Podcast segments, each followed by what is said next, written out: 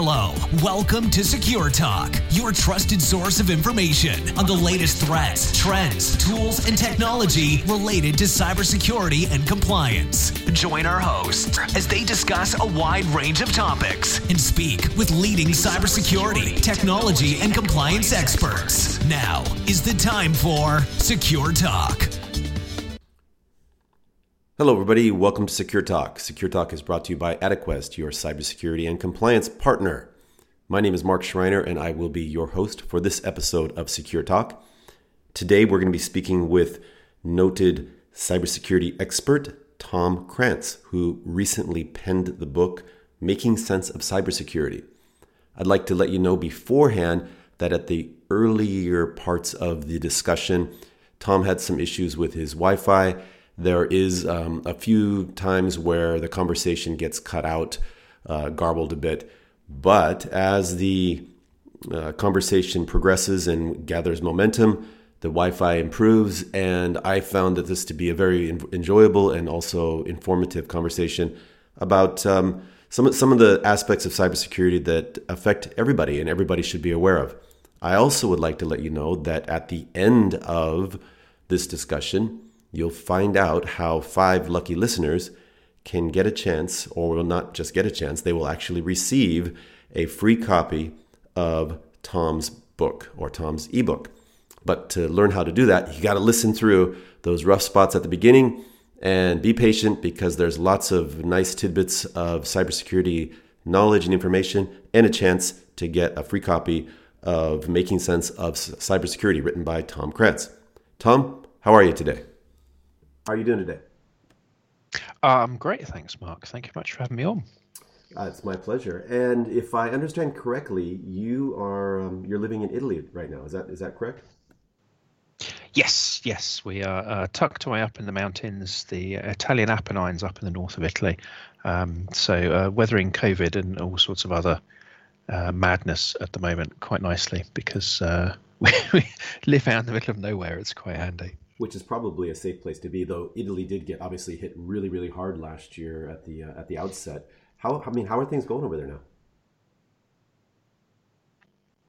Um, it's not been too bad over the last few months. They've they've just announced some uh, new restrictions uh, coming in today. Actually, they uh, they got announced today. So there's they're limiting travel within regions. Um, they're closing some of the big sort of shopping centres at the weekends. Um, but it's very very rural where we live. So um, we uh, it's about uh, a 30 minute drive down to our, our local major town. I say that. If you can imagine me doing little speech mark symbols with my hands at the moment because our, our major town only has about uh, 1,200 people in it at this time of year.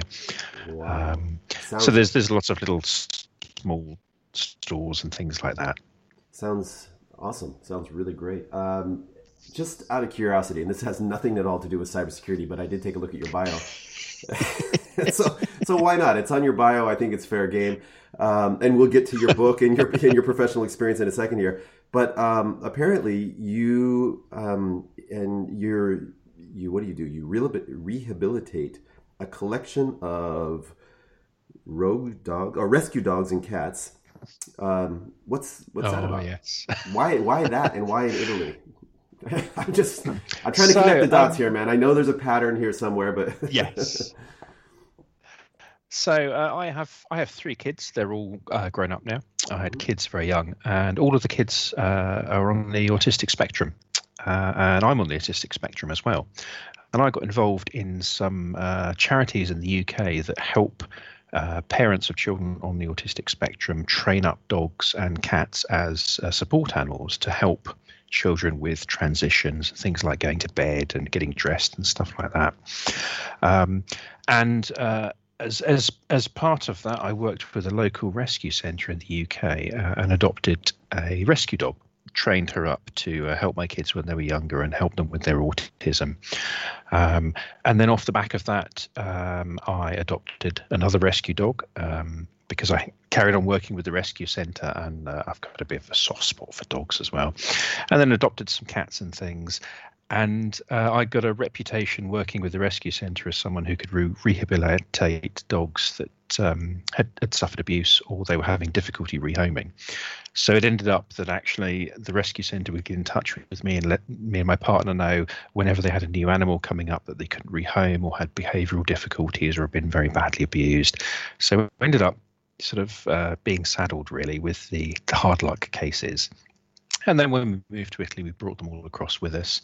Um, and then did the same thing over in Italy. So I've been working with a rescue charity over here. Uh, we've adopted two dogs so far, um, who are both uh, all, all of our dogs are sort of failed working dogs or they're working dog crossbreeds. So they've all had a very high prey drive. They're very difficult to train and they need a sort of established routine and lots of space to run around with.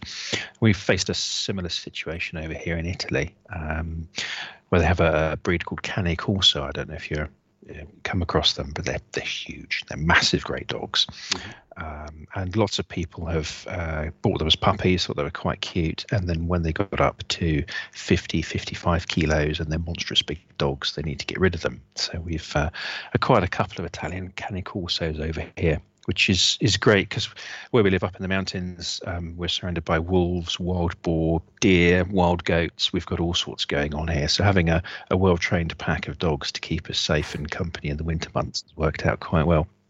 That is amazing on many different levels, and uh, hats off to you uh, for for for doing that. I mean, that's just um, it's really impressive. Uh, yeah, in terms of how the dogs can help autistic children and how you're out actually helping these dogs um, to kind of uh, get rehabilitated, as you said. And I, you know, I actually had a follow-on question because you mentioned opinionated ducks, but I think we'll leave that to maybe our next conversation. I'm really, I'm really interested in how these ducks get their opinions, you know. And, and I know that uh, apparently when they're the first animal that they see, they what, what do they call that? They kind of um, attach themselves to.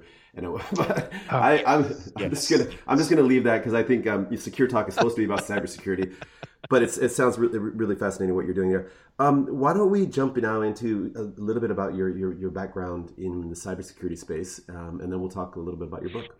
Yes, so I, I got started uh, back in the early 80s when I was about 10 years old. Uh, my dad was a teacher at the time, and in the UK, the state broadcaster, the British Broadcasting Corporation, the BBC, was working with the UK government to uh, teach school children um, IT skills. It was it was the early 80s. The sort of home computing boom was really kicking. Um, and as part of that, the BBC had a competition amongst computer manufacturers to to build a computer to the spec of the BBC, which they could use to teach computing skills. Um, and Acorn was the manufacturer who won that uh, with what was the BBC Micro. Uh, absolutely, hands down, the best computer ever in the history of mankind. It was fantastic. Um, and because my dad was a teacher, he got access to one. Um, so he literally came home from work one day and, and slapped this big pile of boxes down in the living room and said, This is called a computer. I don't know how it works. You guys are going to have to teach yourselves how to do it. Uh, so we got it all plugged in, got it all up and running, and started to program and, and work out how to actually get the thing to do anything. Um, I have into sort of 10, 11 year olds do when they're given a computer uh, and got into copying games. I didn't have much pocket money at the time. It was it was hugely expensive to buy games. It was it was like two months worth of my pocket money and odd job money to actually buy a, a game on cassette. So I started to learn how to copy protection or to take backup copies of some of the games because I didn't want my brothers playing my saved games and ruining my uh, progress in the game. Um, and alongside that, uh, I found out that my dad had brought home this thing called a modem and uh, read through the instruction manual and discovered you can actually dial up other computers and then you could send messages to people and you could upload and download software. And that really opened my eyes to sort of how computers could be connected together, how you could you could really get under the covers of computer and then share information with other people as well. Um, at the time, the uh, UK state telecoms company, British Telecom, um, had a system called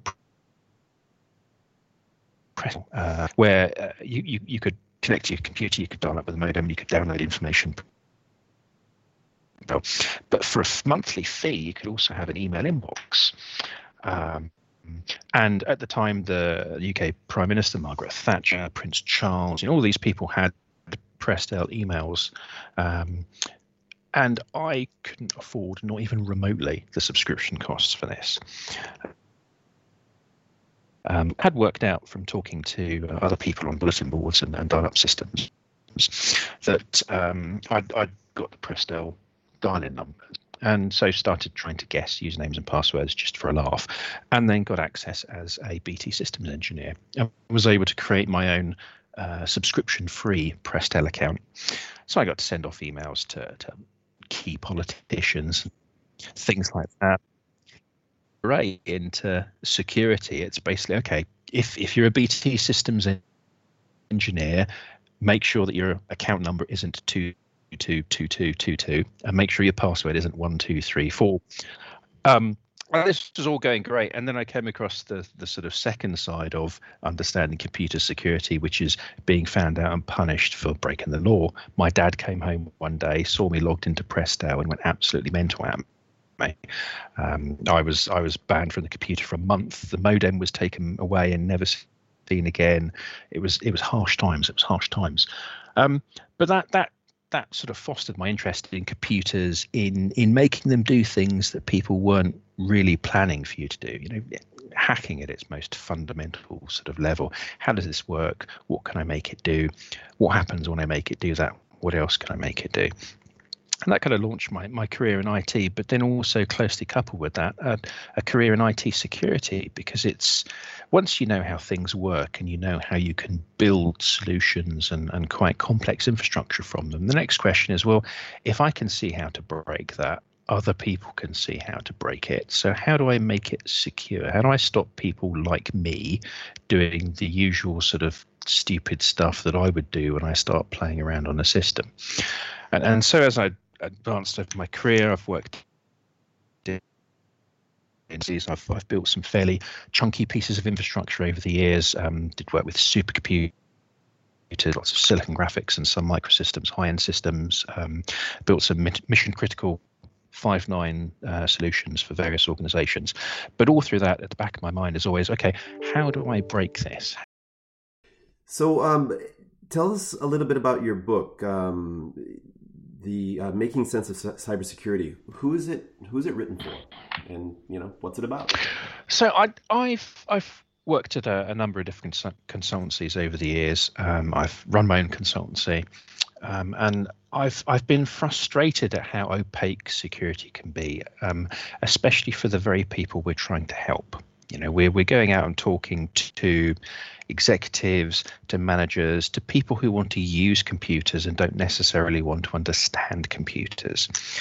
And and we're trying to make them be more secure. We're trying to help them help themselves.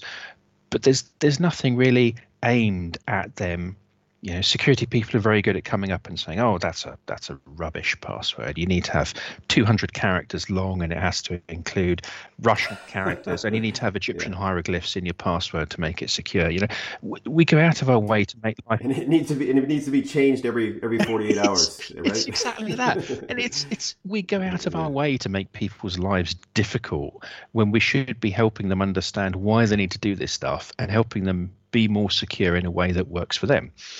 Um, and and this hasn't changed, and it's it's got more and more frustrating over the years, especially when I go and talk to you know executive leadership team, when I talk to the C-suite, and I, I constantly get this push pushback about well, but but why? Why should we do that? Why why does this matter? What does what does that mean? How does that apply to me? Oh yes, you know I saw this company get breached by by Iranian cybersecurity hackers, and you know they lost 40 million credit card details. But that's not going to happen to us, is it? And and by the way, did you see this this really great Nigerian prince who's just emailed me, and I've I've got 12 million dollars coming. My It's it's those things go hand in hand, and and we're not helping people understand the very obvious dangers they face, and we talk about big grandiose dangers. You know, we we build infrastructure and we build solutions, and we have firewalls, and we have um, you know deep level packet scanning, and we make sure that people have to use all these tools to check their code. When are we warning people about the dangers of of you know hygiene, all, all those sort of little things? Those are things that make people secure. Those are the things that help people understand that there's a risk they face, and it's not and so there's this this lack of, of proportional relevant security advice for people and um, it, it, got to the point where I got so annoyed. I thought, well, I, there's then no point being annoyed about it. Do something about it, and and hence writing the book. And it's it's not supposed to be an exhaustive introduction to cybersecurity, but it is enough to help people understand. Ah, okay, this is what it's about. This is how hackers think. This is how an attacker views me. This is what this thing means. This is how it works. Ah, okay, I get it now.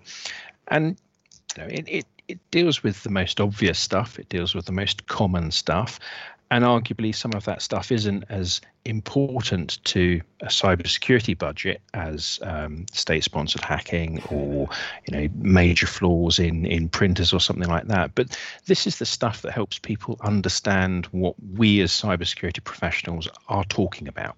Um, it makes it real for them. It makes it relevant for them, and that I think is the biggest thing that, that we as a profession can do to help people help themselves be more secure in how they use computers and the internet and, and technology in general.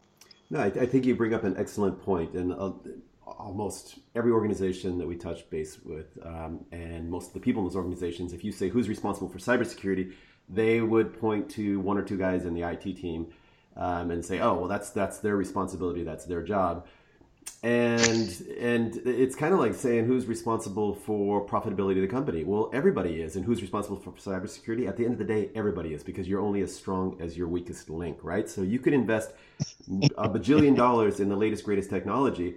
But if somebody takes a thumb drive that they found in the parking lot and comes in and puts it into their laptop, uh, assuming that the latest greatest technology doesn't prevent them from doing that, uh, they, you're going to have a problem, right? And if they're if they're clicking on phishing emails that they shouldn't be clicking on, so you, you got to have both, right? And um, mm. and and and but part of it is just creating that awareness that it is everybody's responsibility, right? Um, in fact, in your book, you say um, I think you have a section called cybersecurity, everyone's problem. So talk a little bit about that. Yes, so it's um, it it that that actually came from a conversation I had with a friend several years back. Um, he was he was very pleased. He he brought a brand new car. Um, and he was showing it off. It was a fairly snazzy BMW, actually. Um, and then I met up with him uh, for lunch about six months later on. He was he was really upset, and it turns out that the engine had, had just seized and blown up. And I was saying, oh, you know, it's it's a brand new car, dude. What's what's what's going on with this? And it's a BMW. It's supposed to be a bit re- bit more reliable. Um, and he said he had it trailered to the garage, um, and they looked at it and they said, oh, you you hadn't topped up the oil. It had run out of oil, and the engine ouch. had seized. Ouch! Um, oh my gosh! and and and he said, you know, the the garage gave him a really hard time and said, look, it's your responsibility to check the oil and to top up the oil. And he said, but but no one showed me how. No one told me this. It's the first car I've ever had. Um, and and that for me encapsulates the problem we face in cybersecurity. You know, it's it's people are using computers, they're using technology, they're at risk from software flaws, from application flaws, from companies trying to steal our data or to to manipulate us in various ways. We're not telling them how this stuff works. We're not telling them the basics. We're not telling them how to check the oil um, at a technical level. Uh, and, and and so when they do get hacked, they're they're completely blindsided by it. And and for me, you know, it's it's people people don't like having problems pointed out. Um, and and I had some pushback from from whenever I bring this up because people say, "We, cybersecurity isn't really my problem, is it? You know, it's not to me. It's not down to me to fix it, right? That's your job. That's that's what I pay you for." And it's like, but it, we all use technology. We all have computers in one form or another, whether it's our mobile phone or a laptop or a desktop or a tablet. It's a computer. It runs software. It has vulnerabilities. It's a problem that affects us all. I'm not expecting, you know, my my 21 year old daughter to suddenly reverse engineer all of the software running on her Android mobile phone and fix all the security flaws. You know, it's it's security is a problem, but that's not the problem she needs to fix. But you know, I I do expect her to have some sort of uh, anti-malware software running on there to to understand how attackers can inject malware into her applications to have some sort of ad blocker there to stop malicious adverts running up and and you know, stealing data from her, her mobile phone.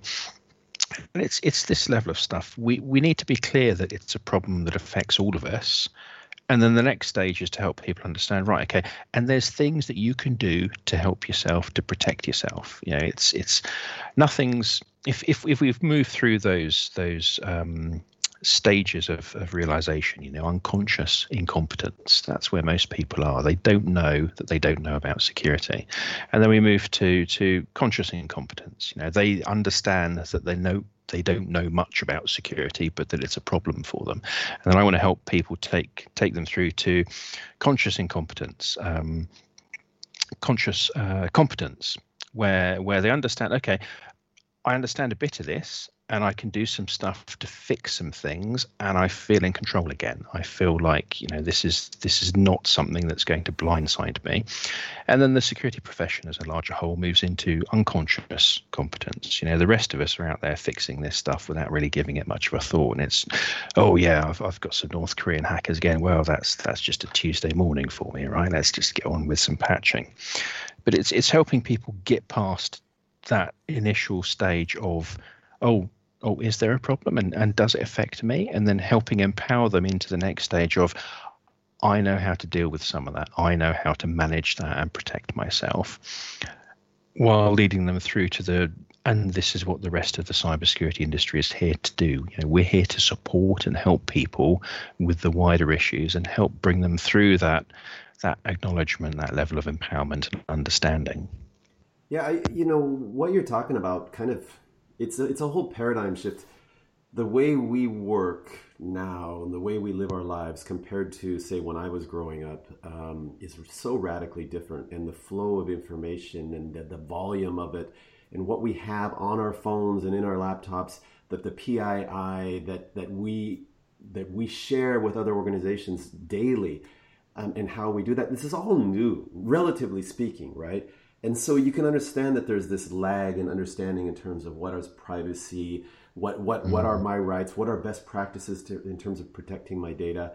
Um, and you know things like public Wi-Fi. We're like, wow, man, Starbucks has Wi-Fi. This is awesome. I can get on here and do my my e-banking. And you're and you know what? Maybe that's not a good idea, right? Because and who would know? Who would know? Because when I you know when I grew up, there was no I didn't know what Wi-Fi was, right? And so it's kind of like this is the greatest thing. And and so what you're talking about is is just breaking it down for everybody mm. to say, hey, you know what? These are some you know the, the North Koreans are the least of your worries, but um, you know it's it's, uh, it's these guys that want to get you, you, know your your uh, PayPal account login, and you're sitting there at Starbucks giving it to them, and you don't even understand that, right? So, um, what exactly? If, what if you know if you could just give like three tips for I would say for, for the masses, but also even for um, leaders, executives in companies that say, hey, you know what? Here are three things that everybody should be aware of. I mean, you mentioned a couple, like you know, having the the right uh, anti-malware um, software, mm. etc. But what what would what would be your top three? Um, so ooh, good one. I, I I think anti anti malware, antivirus, some sort of of anti malware suite is is is definitely on there. Yes, there are ways to get past it. Yes, there are ways to spoof it. Yes, as a cybersecurity industry, we're always falling over each other to breathlessly say, "Oh, here's a new strain of banking trojan and it can't be detected by by antivirus." But you know what? That that's a constantly changing sort of uh, escalation. It's an arms race. New malware comes out, new antivirus comes out to deal with it. New malware comes out, new antivirus, and so on and so on and so on. But you know, the the, the bare minimum should be stick some anti-malware on your phone, on your on your laptop, on your desktop. It's it's better than nothing, and it deals with the majority of bad stuff that people will try and do. Um, I I think the next one is uh, passwords. Uh, passwords suck. They have always sucked. They sucked back in the day of BT and Prestel. They suck today. They will suck in a decade's time. You know, we are not going to make systems more secure by making passwords more and more ridiculous to remember and guess. everybody, please get a password manager. There's loads of them out there.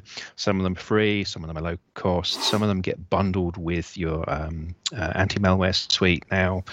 But you know, having a tool that will generate unique random passwords for you that you don't need to remember, where you can have a different password for all your different accounts that's that's got to be the single biggest thing, not just to make people more secure, but to make people's lives easier. You know, I'd really like us to get to the point where, you know, people are not having to sit there and say, "Oh, I, I, I need four special characters and two numbers, but I can't use those numbers because they use them for my banking account. It's just we're we're making people's lives a misery, and we're not making them more secure while we do it. So password managers everywhere. Um, and a, a, a personal favourite of mine is always, as you mentioned, actually public Wi-Fi. It's it's enormously convenient. I mean, I'm a consultant. I travel lots. I'm constantly on trains and in airports and hanging around in coffee shops. Free public Wi-Fi, subscription public Wi-Fi. You know, buy some coffee, buy a meal, get some free Wi-Fi. It's it's an absolute godsend. It's excellent, but as you say, it's it's trivial to spoof. It's trivial to intercept. Um, just because I'm sitting in, in Starbucks somewhere doesn't necessarily mean I'm connecting to Starbucks public Wi Fi, regardless of what my computer tells me. Um, so I think VPNs, you know, have a, a secure encrypted tunnel between our machine, which is relatively trusted, and a trusted third party, and then encrypt all of our traffic through that. Uh, lots of lots of companies are kind of seeing the light and making sure that mobile workers always use VPNs to connect to their services. And cloud based organizations um, are making it a lot easier to use VPNs to access their services as a way of just, just cutting out that eavesdropping middleman. VPNs are a very quick, easy, simple way of making our lives slightly more secure. And, and as with all things, you know, yes, there's a way past them. Yes, there are downsides to VPNs, but really, as the average user in a coffee shop, it, it doesn't care. You know, is, is is your VPN endpoint compromised? Are is a hostile government spying on it? Well, really, that's not going to impact you. But the the dodgy guy sitting next to you, tapping away on his laptop, who's capturing banking details to defraud you. That that's the risk you need to deal with, and a VPN is is good enough. Um, I think one of the the sort of fundamental sins of cybersecurity is is that we're always trying to be perfect at everything and you can't be. And we need to start changing our mindset into okay what's good enough for the risks you face? Yeah I, I, bang on about it a lot but what's what's relevant and proportional and sustainable for you? It'll be great for me to take my dog everywhere and use my dog to guard my laptop constantly but it's just not going to happen. Um, having a unique password for my laptop, remembering to turn off my laptop, making sure I've got anti-malware on it. You know, those those are good enough things that are good enough for the threats that that we will all face on a daily basis. That's some excellent advice. And while you were talking that, I was kind of reflecting on your story about your friend and his brand new BMW and him forgetting to um, or to put oil in the engine. And in the cars in the U.S., I don't know about the UK, but I'm, I'm pretty much sure that you got the same stuff over there as we got here. But on our dashboard, we have these things, they're little indicator lights. We call them dummy lights. It's like, hey, dummy, mm. hey, dummy, you, your engine's going to see something if you don't put some oil in there, right? But a, a lot of um, devices and a lot of the apps that we use these days also have um, I would call little indicators like, hey, you know what, that spreadsheet has some PII, some you know credit card information or social security information in there. Um, you may want to encrypt that, or in fact, as our company has a policy on this, you are forced to encrypt it if you're going to send it to anybody outside the organization, et cetera, et cetera. Um, is that mm-hmm. helping? Or like, for example, t- uh, you know, uh, flagging an email saying, "Hey, you know what? This looks pretty dodgy. All right, this is the, the, same Nigerian prince that uh, that you know has promised us stuff in the past." So, um, uh, not to pick on Nigerians or princes, but I'm just saying. Uh, uh, there are many other nationalities, and there exactly. are many other types of exactly, exactly, exactly. Um, so, but are these type of flags and alerts? Are they helping, or are people getting are they getting just kind of like is it creating noise and people are just ignoring them? Um, so I, I think they help given context. Um, I, I've seen a lot of unfortunate security programs where a decision is made at a strategic level. We must enable all of this stuff, and it's turned on across the organization. And people have to sit through a really tedious 15 minute slide deck, which they forget instantly, which says why they're doing it, and then that's it. It's it's just gone and it's background noise. I think we need to change our approach around that and, and make it much more uh, relevant to people in, in their daily lives. I'm, I'm working with some clients at the moment, and uh, the emails that they get from outside their organization have a nice red bar across the top saying, Be aware this is this email has been sent from outside the company. Double check before you open any attachments. Um, and if you then try and send some attachments out, you get a nice little pop-up saying, again, this this this email address is outside the company. You've attached something. Please double check and make sure that it's appropriate to send to someone outside the organization. And that works hand in glove with all of the back end cybersecurity systems that analyze uh, outgoing data for PII, that look for incoming malware that's embedded in attachments and things like that.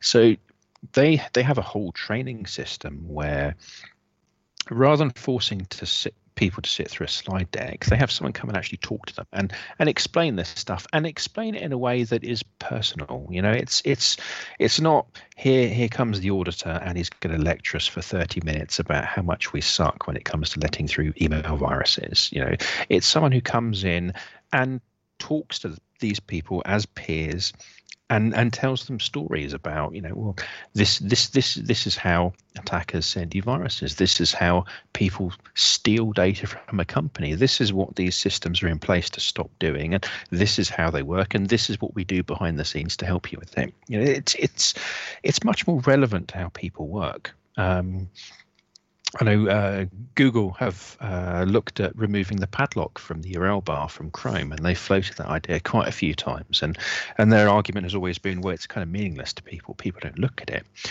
and and I've always had issue with that because it's like, well, you're not you're not explaining to them why they should. You know, you're not telling them how they should be checking the oil or why they should be checking the oil or why it's important that the engine has oil in the first place. You're just flashing a light in their face and then having a go at them when they get it wrong. You know, it's it's this is an education. We're not supporting people by doing this. We're punishing them because we ourselves are not doing a good job of explaining and educating and supporting. You know, realistically, it's our fault that people are being caught out by this stuff. It's not theirs, and and so I think all of these these systems in place, these alerts, these warnings, you know, they're they're, they're not obtrusive, they're not obnoxious, they don't stop you doing your day to day work. But as long as people are properly educated and supported as why this is happening, what it means to them, and and not in a fearful way. You know, it's it's not like you you get people together and, and say, right, so here's Bob, and, and he clicked on this email and he downloaded a Trojan, um, and this is what happens. Bob, you're fired. Throw him to the lions. You know. That, that, doesn't really help anyone. That's that's. It feels as, good. As an if you're Bob's manager, it feels really good, man. and it, it, it, it does feel like as an industry we we we thrive on this this fear you know, yeah. it's it's almost like we we can't get budget unless our executive team are really scared. Right. We can't get change across the organization unless our developers and engineers are really scared. You know, we, we're not going to get users to do what we tell them to unless they're really scared. And then you look at how we we interact as an industry as well. And it's it's you know the stories people tell the the articles that get the most coverage in the security press are always about the the huge juicy hacks the ones that have involved nation states or that have involved criminals or guns or smuggling or drugs or an insider who betrayed his colleagues. You know it's it's just it's all about spectacle and fear. And none of it is actually about helping people understand this is what goes on. This this this this is this is how attackers work. This is how this stuff plays out. And at, at, at some level, we've we've seen this you know, waxing philosophical for a moment. We've seen this in in in our lives at a much broader basis recently. But if people people just become immune to it, they're just like, yeah, okay, so this all of these this number of breaches and this number of credit cards being stolen, yeah, it's just numbers. It doesn't really affect me. And and that I think is one of the biggest dangers that we as security professionals face is that the people just just get fed up with it and they just start discounting what we say to them because it's like, yeah, you know, the Sony PlayStation network was down for weeks. Well, I don't care. I play Xbox. Yeah, this company had 48 million credit card details stolen. I don't care. I don't shop with them. Oh, there's there's a there's a, a a guarantee from my credit card company they'll reimburse any stolen data. It doesn't really matter, you know. And and at some point, this this fear, we have to keep on ramping up the fear. It's like, well, they didn't just steal their credit card details; they they they took their pets as well and they've, they're, they're holding their pets to ransom and that could be you. If you reuse your hotmail password that'll be you. Mark my words. You know it's just it, it just runs out of the power to compel people to do what we want them to do. And we're kind of reaching that tip point. We we we, we see with big password breaches that a huge percentage of passwords are able to be reused across multiple accounts. It's because people have just given up trying mm. to generate unique passwords and memorize unique passwords and use a different password each time. And they just sort of shrug and go, yeah, but yeah, it happens all the time. How bad can it be? It's not going to affect me too much. I don't really care. Yeah, you always keep on saying that my car will catch fire if my password is reused, but it's not caught fire yet. I don't believe you. It's it's we need to get out of this this mindset of scaring people. There's there's enough scary security stuff going on in the real world without having to to conjure up issues to to compel people to comply with the latest policy that we've we've spewed out on them from our audit department. You know, it's it's we need to be really thinking about helping people understand and helping them come to the right decision based on helping them understand what's going on. You know, yeah, I, mean, I want people to to to come back once again to the car analogy. I mean, you know, car manufacturers don't go around telling us how engines are seizing up left and right and cars are exploding and you know there's there's they you buy a car and they're like here's your manual um, you know and here's what you're gonna have to do. You're gonna come in at 10,000 and whatever every 2,000 miles for your oil change. They kind of let you know and then they kind of send you alerts and let you know. And as you're saying it's an education process. Now cars have been part of our culture uh, a lot longer than you know IT and IT security. Um, so we, a lot of us, kind of just kind of second nature know this, or we've heard, you know, th- certain things that we should do. But still, it doesn't matter. I mean, any kind of equipment or appliance that you buy, there's a manual and there's you know information and alerts and things like that. And I, I, I kind of think that um, you're right. You know, people are getting this kind of uh, what's the word? Uh, incident fatigue of hearing all these different horror stories, and they just want to like really what what do I need to be worried about? And, and, you gave some really good advice earlier about like you know public Wi-Fi, uh, password hygiene, and um, uh, you know using a good antivirus, anti-malware type of uh, application. That's like basic stuff. I can go take care of that right now. Uh, I'm not going to go to war against the North Koreans. I just I got too much going on this week. Okay, but but yeah. So hey, uh, Tom, I, I kind of have the feeling we could, could go on and, and, and, talk more and more, um, but we're in fact your your, your Wi-Fi signal is, is markedly improved, and so I'm really enjoying the conversation. Um, but we're running out of time here. If people wanted to to get in touch with you or find out more about you or, or read some of um, or find out how they can get your book and so on, what's the best way for them to do that? Um, yeah, probably probably the best place. My website, um, tomkranz.com um, or else uh, siliconbunny.com, which has been around for, for decades, decades and decades and decades. Um, both those have, have contact details and stuff uh, on them. They've got links to my social media accounts, to my book, to my LinkedIn profile.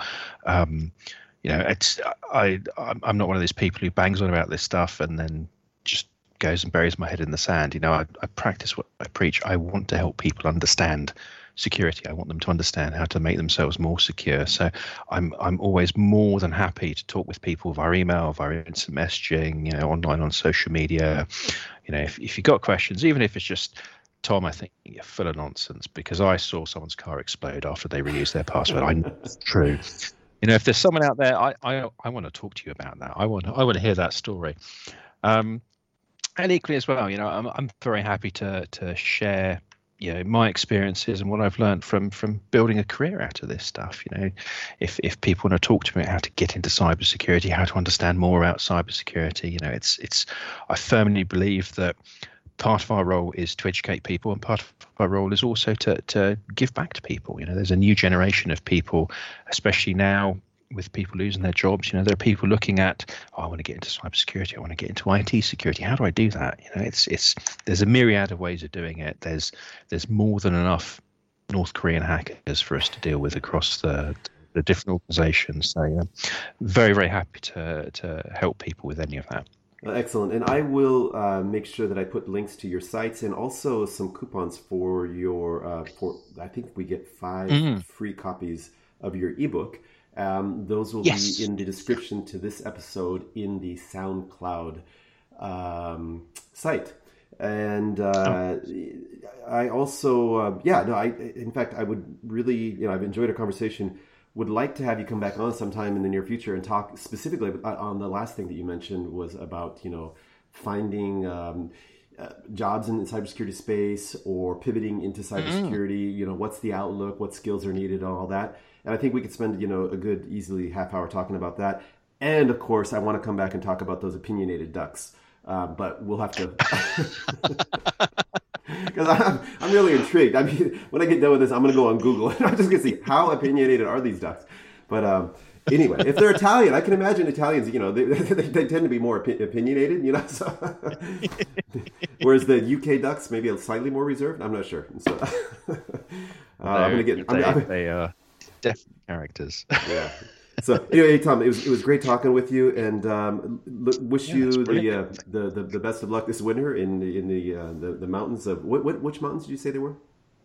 Oh yeah, so so the Apennines. Um, so we're if if if you go onto a map and you look at uh, Genoa on the coast and Milan and Turin, and then draw a triangle between the three of them, um, the highest point in the mountains is where we are inside that triangle.